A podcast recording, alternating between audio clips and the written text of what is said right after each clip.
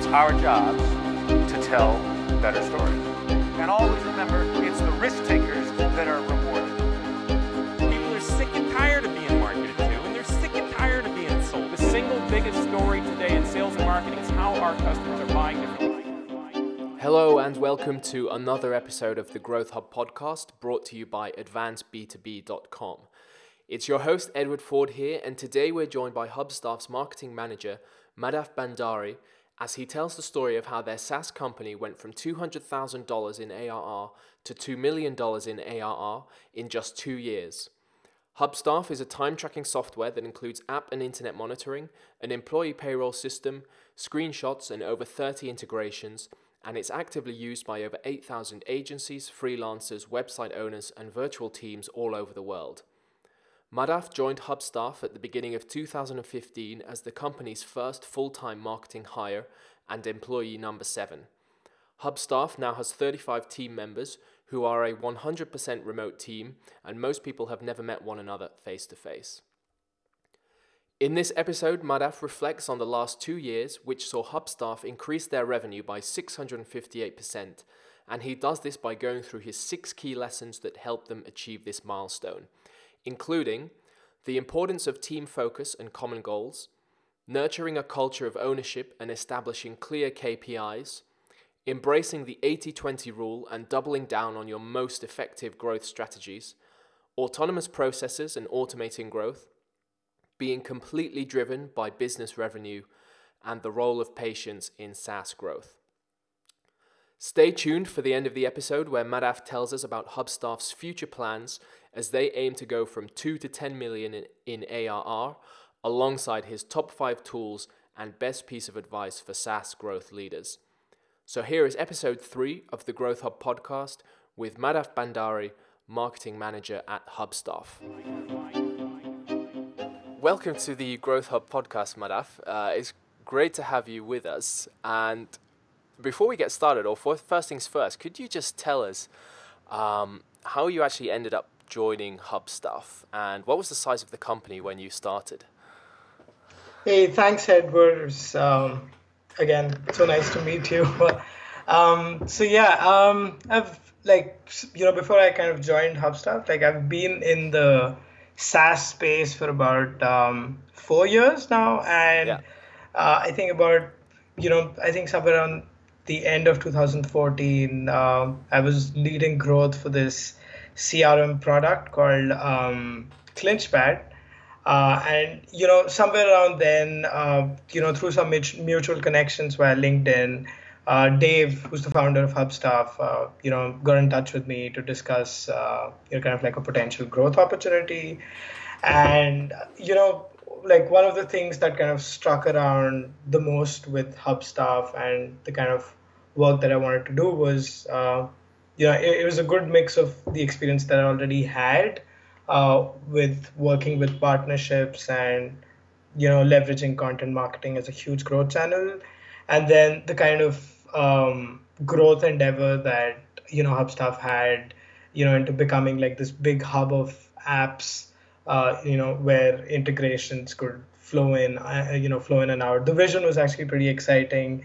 And it was just the beginning stages, like the product market fit was just completed, and you know we were, you know, we were clocking about eighteen thousand in monthly recurring revenue around then. Okay. So it was just about the perfect time to start scaling up. So it was, you know, like the perfect time to join. So uh, I was actually um, before I actually joined, I was working with them for about a month, month and a half. Um, you know, like just consulting a couple of hours. You know, before I finally took up a full time role there.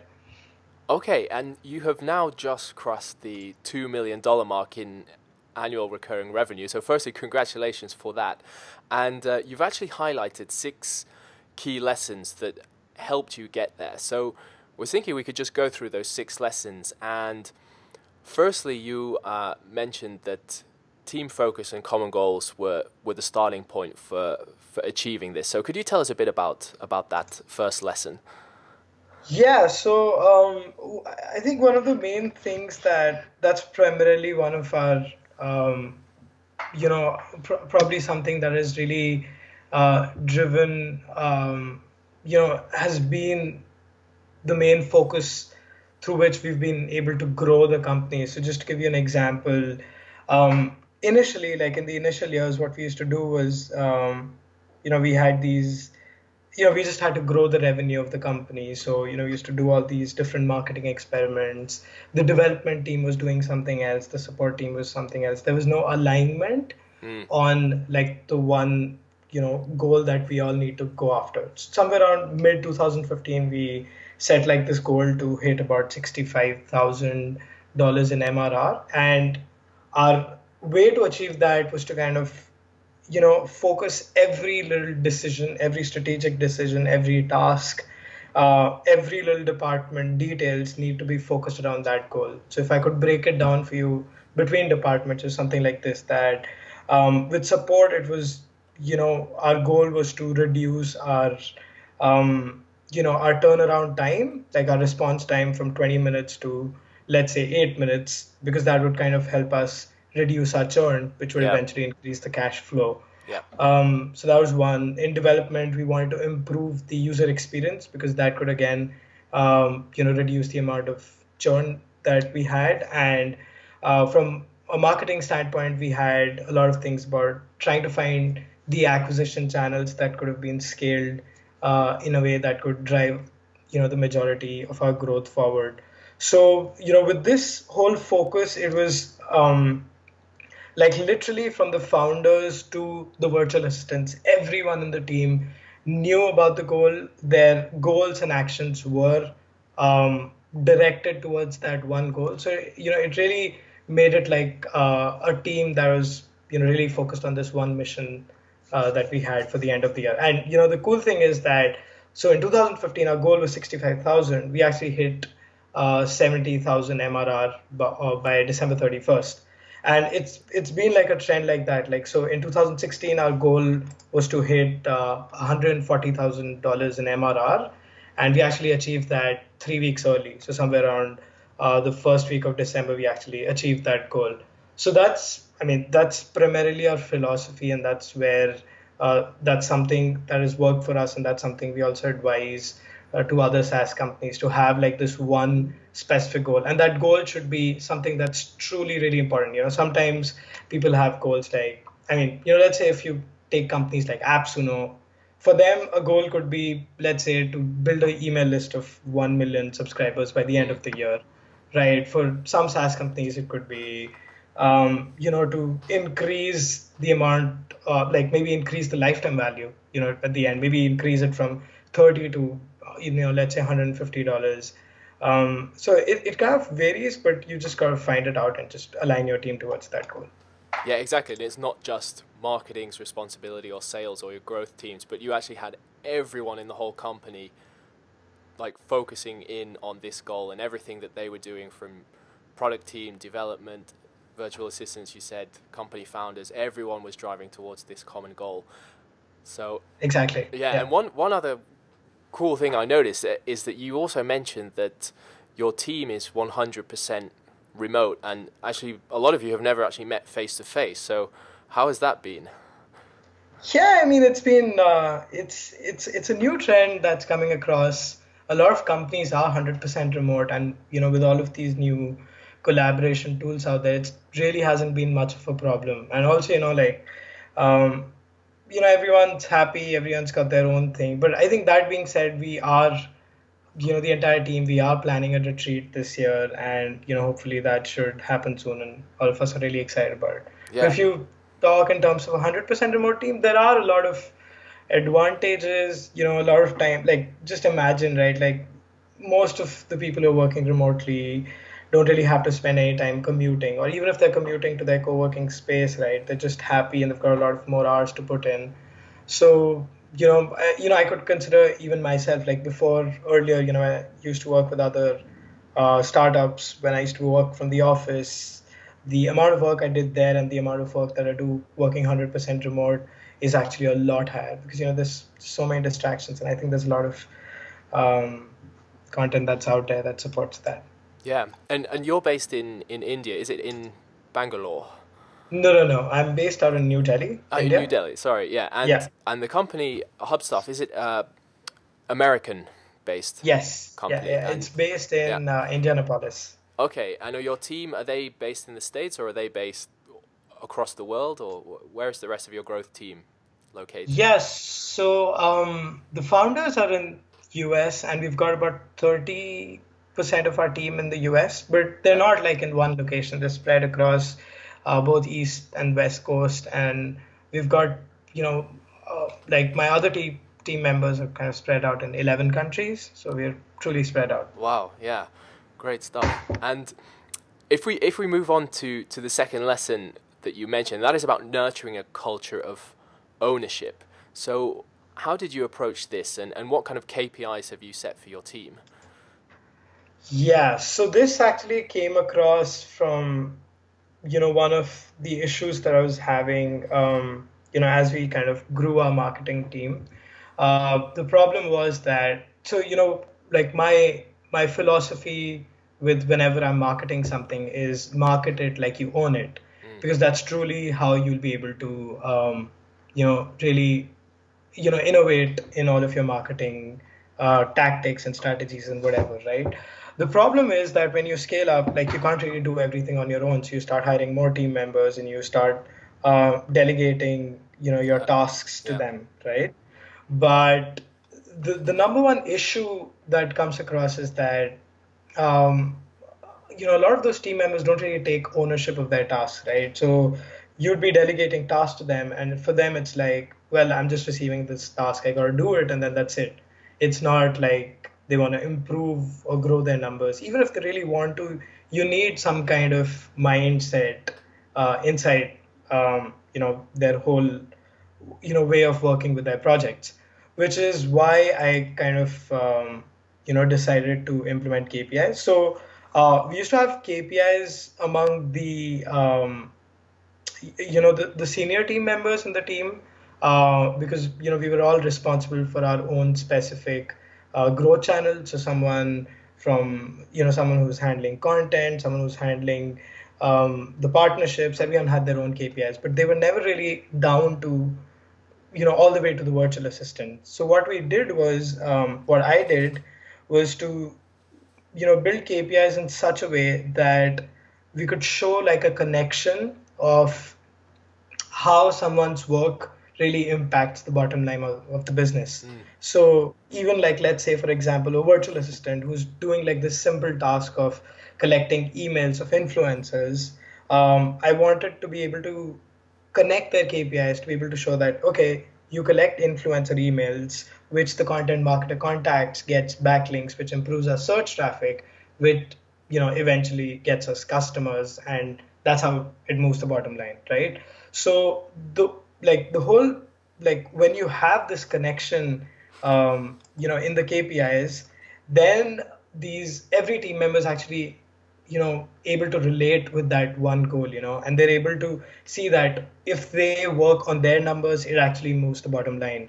So they're constantly motivated to improve their numbers and you don't really have to rally behind them saying that why our numbers are not on track? And you know you know like just get on calls and try to understand why they're not doing well. So with the whole kpis thing i um, the way i set up kpis is really simple. Um, you know i would look at marketing tasks. Let's say in case of the content marketer uh, i would look at her tasks about emailing um, emailing influencers and let's say getting um, some kind of backlinks from them. Let's just take link building an example right? Yeah. um, so now the the right KPIs would be how many emails did she re- reach out to? What was the um? What was the reply rate? What was the open rate? What was the conversion rate to backlinks? And you know what were like what were the high domain authority backlinks and how many low domain authority backlinks did she collect? Right. So the main thing is that these numbers are specific. They're measurable and they're directly related again in the chain of um, you know to the main goal. Because the more number of high domain authority backlinks she's collecting that means the more uh, our referral traffic is increasing and the more our domain authority is increasing and all of that stuff yeah? Yeah. but it's yeah it's just as simple as that. Yeah, and this follows quite nicely from from the first point you were making in that your personal level KPIs go back to the bigger level team focus and that everyone is contributing in their own way on that most important thing being revenue and the bottom line. Yeah, yeah. In fact, you know what? Like, the, the, one of the things that actually made me happy was like um, when I actually implemented these KPIs. I think about three or four months after this was imp- implemented, you know, I would see, you know, these little blinks of ownership from team members. Yeah. You know, by things like, um, you know, they would just message me, "Hey, Madhav, you know, I'm like my growth numbers are a little low this month. It's because of this, this, this, and I'm working." to improve it and hopefully the numbers should be in this next month and this actually makes me really happy because i don't you know as it's saying it's moving towards uh, you know a self automated self um, managerial growth engine where everyone just really owns their tasks and just make sure they nail their numbers well and then the entire company will grow you know Yeah. Yeah. in fact uh, I'm, I'm sorry to cut you off here but um, you know i have this blog on salesforce uh, about the entire process of how i implemented kpis so maybe after the call i can just share the links with you in case if anyone wants to know more yeah, definitely. We'll definitely share the link to to that blog post. Uh, so, yeah, Yeah. that sounds good. And and right. your uh, yeah, and then the next next lesson. So the third point in in your uh, road to success was about embracing the 80-20 rule in marketing and scale. So could you just firstly tell us what is the 80-20 rule?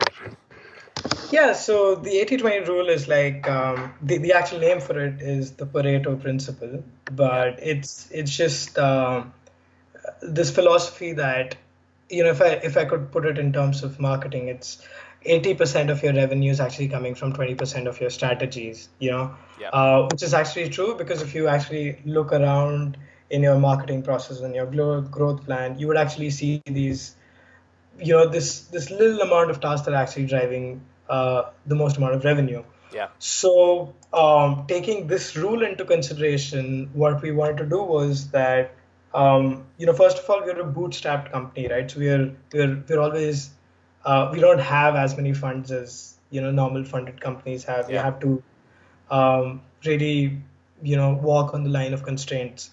So um, um, what we what we did was uh, we used to take find those 20% marketing strategies that are really driving a lot of customers, and then double down on them. You know, put twice the amount of effort, put twice the amount of team members, put twice the amount of money, and see if the results actually, you know, show like remain the same, and then keep scaling it up as you know you know as we see the customers keep rolling and keep scaling it until the channel actually dies out. Yeah. So, you know, like this is something that is particularly useful because, um, you know, uh, we'll talk, we'll probably talk about this later in the podcast episode, but, um, you know, there a lot of times you would be working on strategies would which would not drive the revenue for you right now or in the next three to six months and you do not want to go ahead with those tasks especially as a bootstrap company you do really want with you know put your money on the tasks that are actually driving you know money into your funnel right now and in the next three months Yeah. So, which were some of those most effective growth strategies that actually made up that 20% that you decided to focus on and double down on? Yeah, so um, so with Hubstaff, the cool thing is that we've got these, um, you know, this whole uh, family of integrations. We integrate with a lot of apps like GitHub, Trello, all of that, right? And what we realized was um, these partnerships could be super valuable for us because um, we were seeing a really high, you know, conversion rate from the users that actually came from these apps. Um, so initially, we had invested about um, you know four or five hours a week on these partnerships, but then as we saw that the revenue was actually driving, we started putting in a lot of efforts in creating content for partners and doing all sorts of cross promotion with them through email lists. So partnerships has been one of the bigger growth channels for us. Um, you know, back when we were at 200,000, it used to drive about 15% of our customers. And even today, it drives about 15% of our customers when you look at 2 million, right? so it's Mm, okay. been So it's one thing that, yeah, so it stuck around. Yeah. Uh, I think the other growth channel, which is again, which is one of our major growth channels, is the blog. Um, you know, we push out a lot of content um, and you know we the the scope of our content actually transformed over the last two years as we were figuring out the kind of content that was actually getting us customers um, um, you know we did that and we leverage a lot of search traffic um, you know to grow our company so that has been one Yeah. of the growth channels that we figured was uh, had the best ROI and the most number of customers and I think then you know just little, little uh, things like um, you know getting listed on all of these SaaS directories like GetApp, Capterra, G2 Crowd, all of that. Those directories really help uh, you know especially the ratings and reviews on those uh, categories really drive a lot of customers. Even though if you can't track it on the analytical tools, there's actually an indirect impact because a lot of times people would be searching for you know the product reviews or ratings and they'd see all of these ratings from these platforms. So they have actually contributed a lot in terms of converting higher customers. So you, you know i think these are the primary things that come into my mind which we really doubled down on. And then there were little, little things like you know spending a little more money on promoting our content um, you know spending some time on direct sales. So we used to have like this whole cold email strategy that worked well for us. Um, you know we've got a podcast that we really scaled up quite a lot. It's focused on agencies. That is driving a lot of customers. So yeah. Yeah, yeah. Hey, that's a lot of really good stuff there. And uh, if we move on, um, actually, to a word that some people can be a bit afraid of, and that's process. Uh, but your fourth lesson is actually about autonomous processes and automating growth. Uh, so, what role have processes and automation actually played in your growth success? yeah so i'm a huge fan of processes because um, i'll tell you why um, you know like earlier into my career what what used to happen was that you know when we didn't you know when we didn't really have any processes set up you know every task used to be very unorganized. So let's say in the marketing plan we've included um, you know do influencer outreach right? That's a very vague task. Even if you put Yeah. specifics like um, do influencer outreach by uh, reaching out to 20 influencers every week all of that stuff right? But unless you're not you know unless the task is not measured properly it's probably not being done at its full potential so um, you know keeping all of these things in mind uh, you know we started building processes and what we realized was that you know with processes you're able to onboard team members easily. You're able to um, be very minimally involved in um, you know in the functioning of the task you know because it can keep running on its own. Um, and you know you can maximize the ROI by actually um, hiring someone you know cheaper. So just to give you an example if let's say someone was doing influencer outreach had you know maybe he or she was a content marketer at you know at a rate of about $25 an hour um, you know if we've got this process and every step-by-step instruction outline and training videos we can actually get a virtual assistant to do it for four dollars an hour right? So you essentially cut down on the cost of doing that task by four times and you know you can really make this you know scale up this task and get more people into this task and really you know um, grow it. Because you know unless you don't have a process documentation unless you don't have a way to um, you know analyze the impact of a particular task then you know you, you really can't scale. It's going to become really messy after a while and then uh, you know the effects will start dying out people are not going to reach out to 40 influencers but if you've got a reporting sheet like just to give you a, a very very simple example there are three particular elements that i you know th- those are fundamental for every process that we've created till now which is basically one is uh, a step-by-step documentation you know something that's so simple to follow that Mhm. at every step it's just either a yes or a no. So if someone like if i'm to ask my virtual assistant that have you done step number 26 there should only be one answer yes or no right? So a very good step-by-step documentation and then create training videos by actually walking them through the process.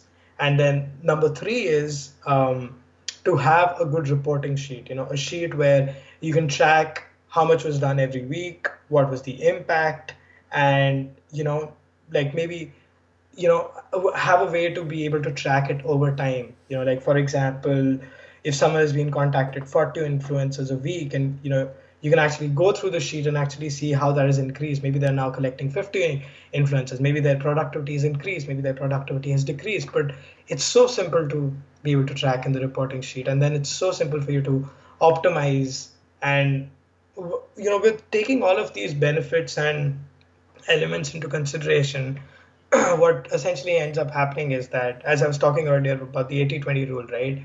Once you found those 20% strategies that are working for you you're essentially when you're trying to scale you're not just increasing the amount and resources on that project. You're also trying to minimize uh, the expense on that process. You're trying to maximize the profits out of it. And you're constantly trying to you know take the maximum benefit out of that strategy. And the only way for you to do that is through processes Yes. also sorry i'm sorry to cut you off here Yeah, but no, also ahead. another yeah i think another benefit another big benefit that relates with processes that you know remember the first point i was telling you about where i wanted uh, you know team members to take ownership of their tasks right um, and it shouldn't be me who should be assigning them tasks and all of that the Mm-hmm. good thing about processes is that it can be done every week every day you don't really have to assign a sprint to them like you know you got to do this these tasks every week it just keeps going on automated on its own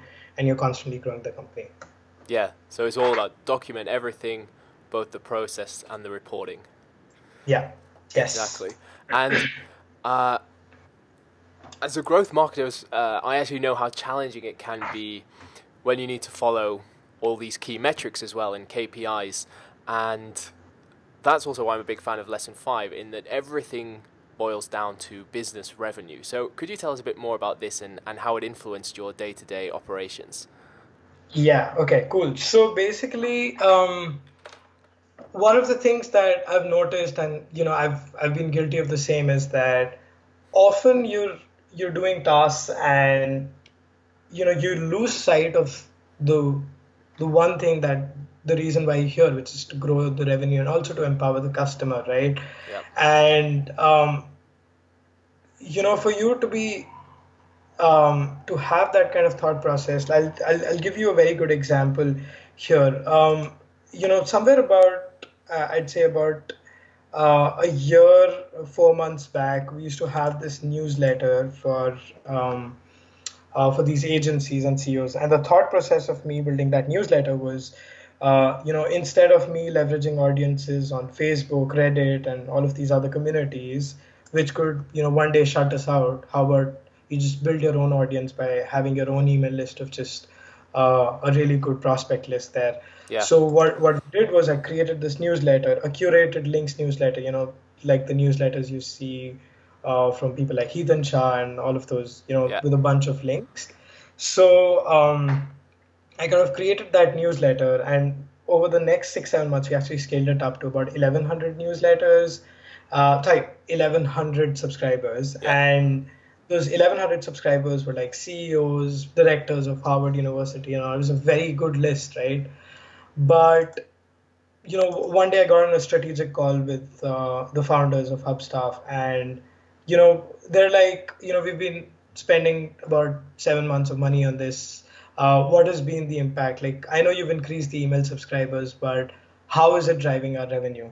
So I'm like, give me a month, let me just figure that out. So I Yeah. went and I made some optimizations and you know tried to put a CTA about Hubstaff and um, tried to see if we can get these people to convert. And unfortunately, I couldn't. You know, but um, over time, you know, as I surveyed the subscribers, I kind of realized that this was a strategy which, you know, which needed time. You know, it needed about two years to be invested into it, and after two years, we could potentially make revenue out of it, right? So then my founders were like, um, you know, um, we're we're a bootstrap company. We don't really have that much money right now to wait for two years for a strategy that might possibly show customers, right? So we eventually shut down that. Like we spent a lot of money for seven months on this newsletter, but we shut it down because it was not driving revenue for us right now or in the next three to six months Yeah. you know so just like this um, you need to have a good site about it i'll give you another really good example just you know so uh, your listeners are able to relate to it. Um, this is this is valid for every blog that's out there. You know, um, you know, whenever whenever you see right, like um, readers really get annoyed by too many CTAs on the blog, right? If you've got pop-ups and you've got sidebars coming in and all of that, right? And you know, we used to have that. We used to have like six, seven CTAs on the blog, and it used to annoy the you know. It was basically like, um, you know, if we promoted our content, and you know, especially if you promote your content on Reddit, right? Yes. uh, redditors are like they can criticize you beyond your expect like they would criticize the hell out of that article okay? So they would be like your your blog is basically an ad page and you know i'm not going to read it i'm just moving out all of that stuff. So naturally you know to improve our reader experience we actually cut down the ctas to about one uh, cta per uh, you know per article. Yeah. and it actually reduced our revenue from the blog okay? But so you know when we got on a strategic call we literally asked ourselves you know what's more important here is it the reader experience or the revenue? Because you know the revenue is what is helping us create this useful content right? So i know that the readers do get annoyed and everything but the the ctas are what is supporting that content right?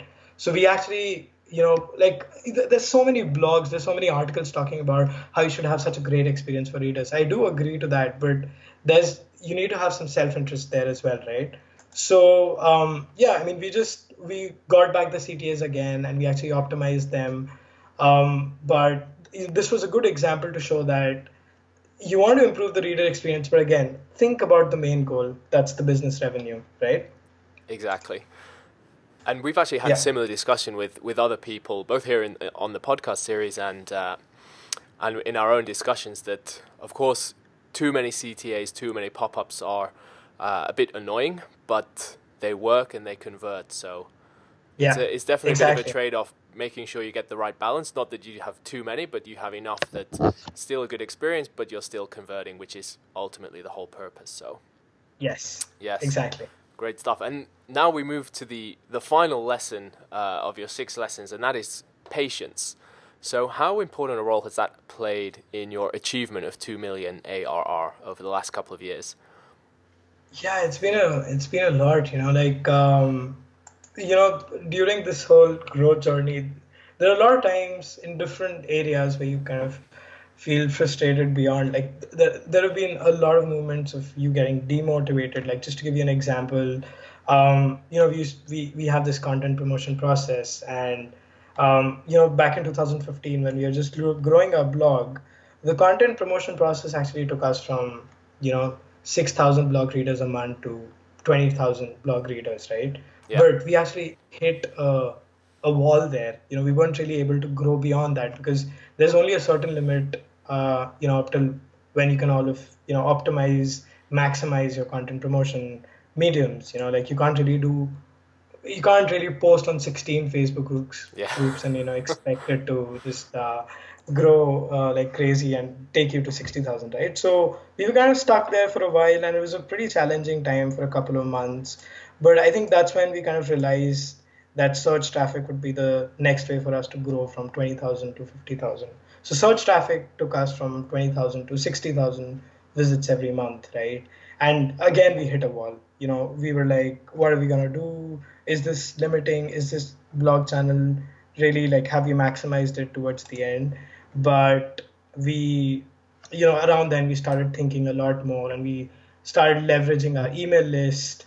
And our email list has actually grown to about more than 100000 subscribers. So it was a pretty significant chunk of traffic Yeah. that was available for us there. So we leveraged that, uh, you know, by creating a weekly newsletter for our uh, subscribers as well as uh, improving our existing SEO, which finally took us to about 80,000, and that's what has been uh, growing our blog traffic. And we're always, you know, looking at different things to grow. In fact, you know, there's one thing I actually forgot to mention in our 80-20 rule, which is basically, although it is good to spend 80% of your revenue on the 20% strategies, you should re- leave a little bit of space uh, for you to, you know, keep testing out new uh, marketing channels because you don't want to be stuck at a place where you've just focused on the ones that were working and when they stopped working, you don't really have any marketing channels to go after. Yeah. And actually, now that you have reached two million in ARR, I guess the next step is hitting ten million. So, what have you got planned and, and lined up for the future? Well, yeah, I mean, so with two million, so the here's something interesting that I learned that the growth strategies that we had that took us from 200,000 to a million to 2 million, um, it's it's very different from the growth strategy that we're going to have from 2 million to 10 million. Because, you know, to give you another example here, let's say answering questions on Quora or getting listed on directories and all were, were, were significant when you were at 200, 300,000 revenue, right? But at 2 million, that's just insignificant. You know, you have to think of much bigger channels that can, you know, sustain for two, three years. So what we are actually doing is we are a ex, we are expanding into uh, uh, you know a suite of three products. So uh, right now Hubstaff's a time tracking software, but we do have a recently launched uh, uh, a freelance directory, and we've also got a project management application that's coming up. So it's kind of going to be a suite of apps that's surrounded around the same ecosystem that we yeah. built our time tracking software on so that's that's something that's going to probably create additional revenue streams for us. Um, we are obviously leveraging on um, you know with these new products we'll be able to hopefully expand in our content. We'll be able to go beyond uh, the traditional content that we've been focusing on to go to a much larger area of freelancers remote workers and project management methodologies. And hopefully that would really contribute in the search traffic and yeah we're probably looking to you know uh, check out some side projects which might uh, be big levers for the growth uh, that we're gonna and i think one of the uh, one of the strategies that has been running since 200,000 and will probably stay on till 10 million is our partnerships. We are yeah. scaling those up as well, and partnerships have always converted well, and they're hopefully going to be there with us till 10 million. Okay, great. So, yeah, exciting times at Hubstaff. Sounds like you got a lot of cool stuff in the pipeline. Um, yeah. But now, if, if we actually just move to, to a couple of closing questions, which we actually ask all our guests. And the first one would be what are the top five tools that you're actually using on a day to day basis to help you get your work done? Um, yeah, so me in general, I think um, I'm basically, um, I, I, the first tool that I use is, uh, you know, it's a tool called Woopra, which is, uh, you know, where basically our entire marketing analytics uh, and user analytics data is there. Yep. Um, you know, it kind of helps us go really deep into uh, the user behavior and where they're visiting and, you know, optimize our funnels in the right way. So that's one. Uh, Woopra and Google Analytics, so they kind of fall in the same uh, line of yeah. tools. Yeah. Um, the second tool that I use is um, Mozbar. Um, it's basically uh, this tool to check uh, you know authority of a specific domain. So that kind of helps in you know when you're let's say building links or whenever you're thinking of guest posting or you know uh, when you're looking at competitor links or all of that then it really helps. It also shows you different other metrics. So Mozbar is something i use often. I also use this tool called semrush which is our um, you know our seo analytics tools. Yep. Uh, it kind of helps us in keyword research and optimizing our content for the right keywords and you know focusing on long tail keywords and you know all of that for our search strategy um, i use hubstaff for you know to track time yeah. um, you know on specific tasks because um, you know i can really know that how much time am i spending so if i'm spending let's say about 40% of my time exclusively on uh, partnerships then that's not right like i need to have a good um, yeah. i need my tasks to be spread out right so yeah, that I use, and I think the fifth tool I use is the Google Suite. Uh, all my process documentation, every sheet, every conversation happens in Google Docs and Sheets. Yeah. Okay, great stuff. So some good, good advice, good tools out there for others to to go and check out if they haven't heard of them or haven't used them before. And actually, the final yeah. question we have is is actually what would be uh, your one best piece of advice that you would share with other SaaS growth leaders?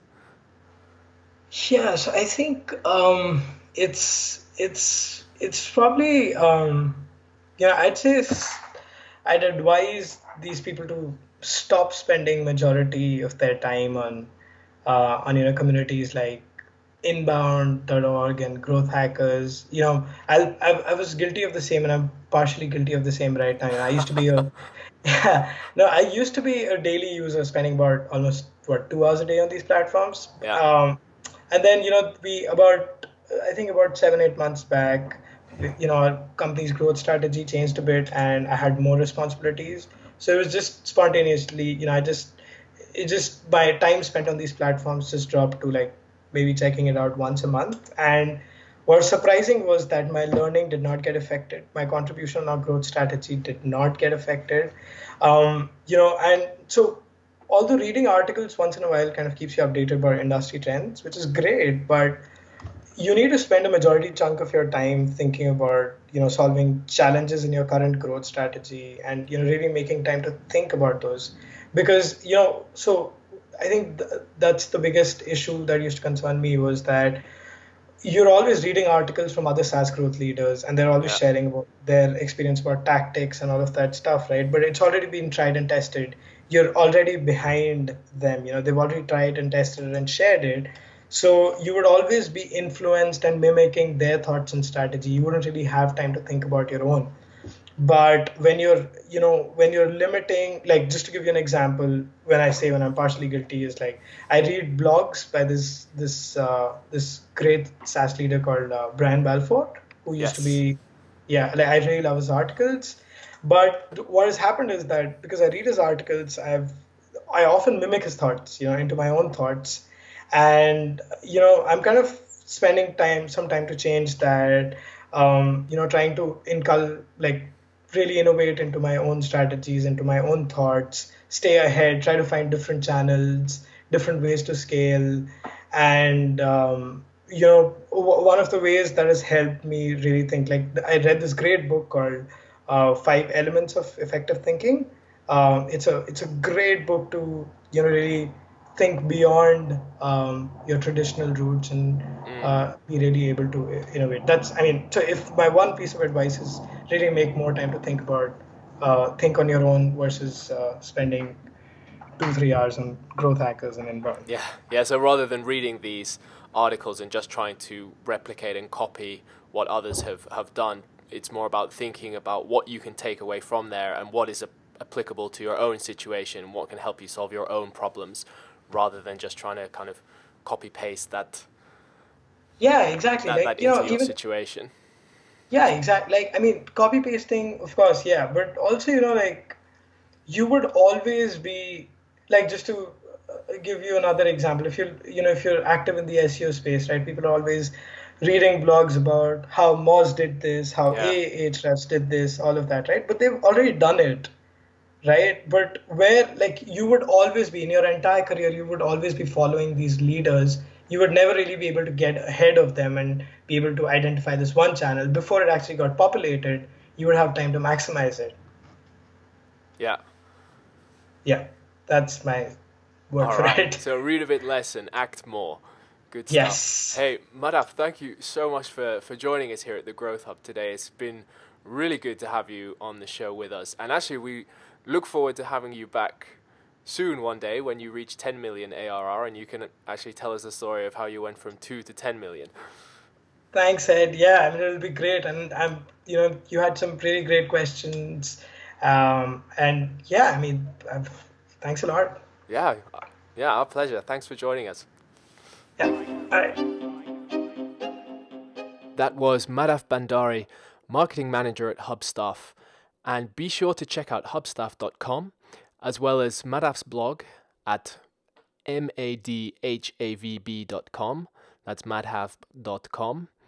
And you can also follow Madhav on Twitter at the Mad Bhandari, which is at the Mad Bhandari, B H A N D A R I. But don't worry, we have all these links, as well as the link to Madhav's post on the Salesforce blog that he referred to in our own blog post on the Growth Hub. So make sure you check those out. And thank you for listening to the Growth Hub podcast. Make sure you check out the Growth Hub at advanceb2b.com slash the Growth Hub for more content and resources on everything B2B SaaS growth. It's our job to tell better stories. And always remember, it's the risk takers that are rewarded. People are sick and tired of being marketed to, and they're sick and tired of being sold. The single biggest story today in sales and marketing is how our customers are buying different things.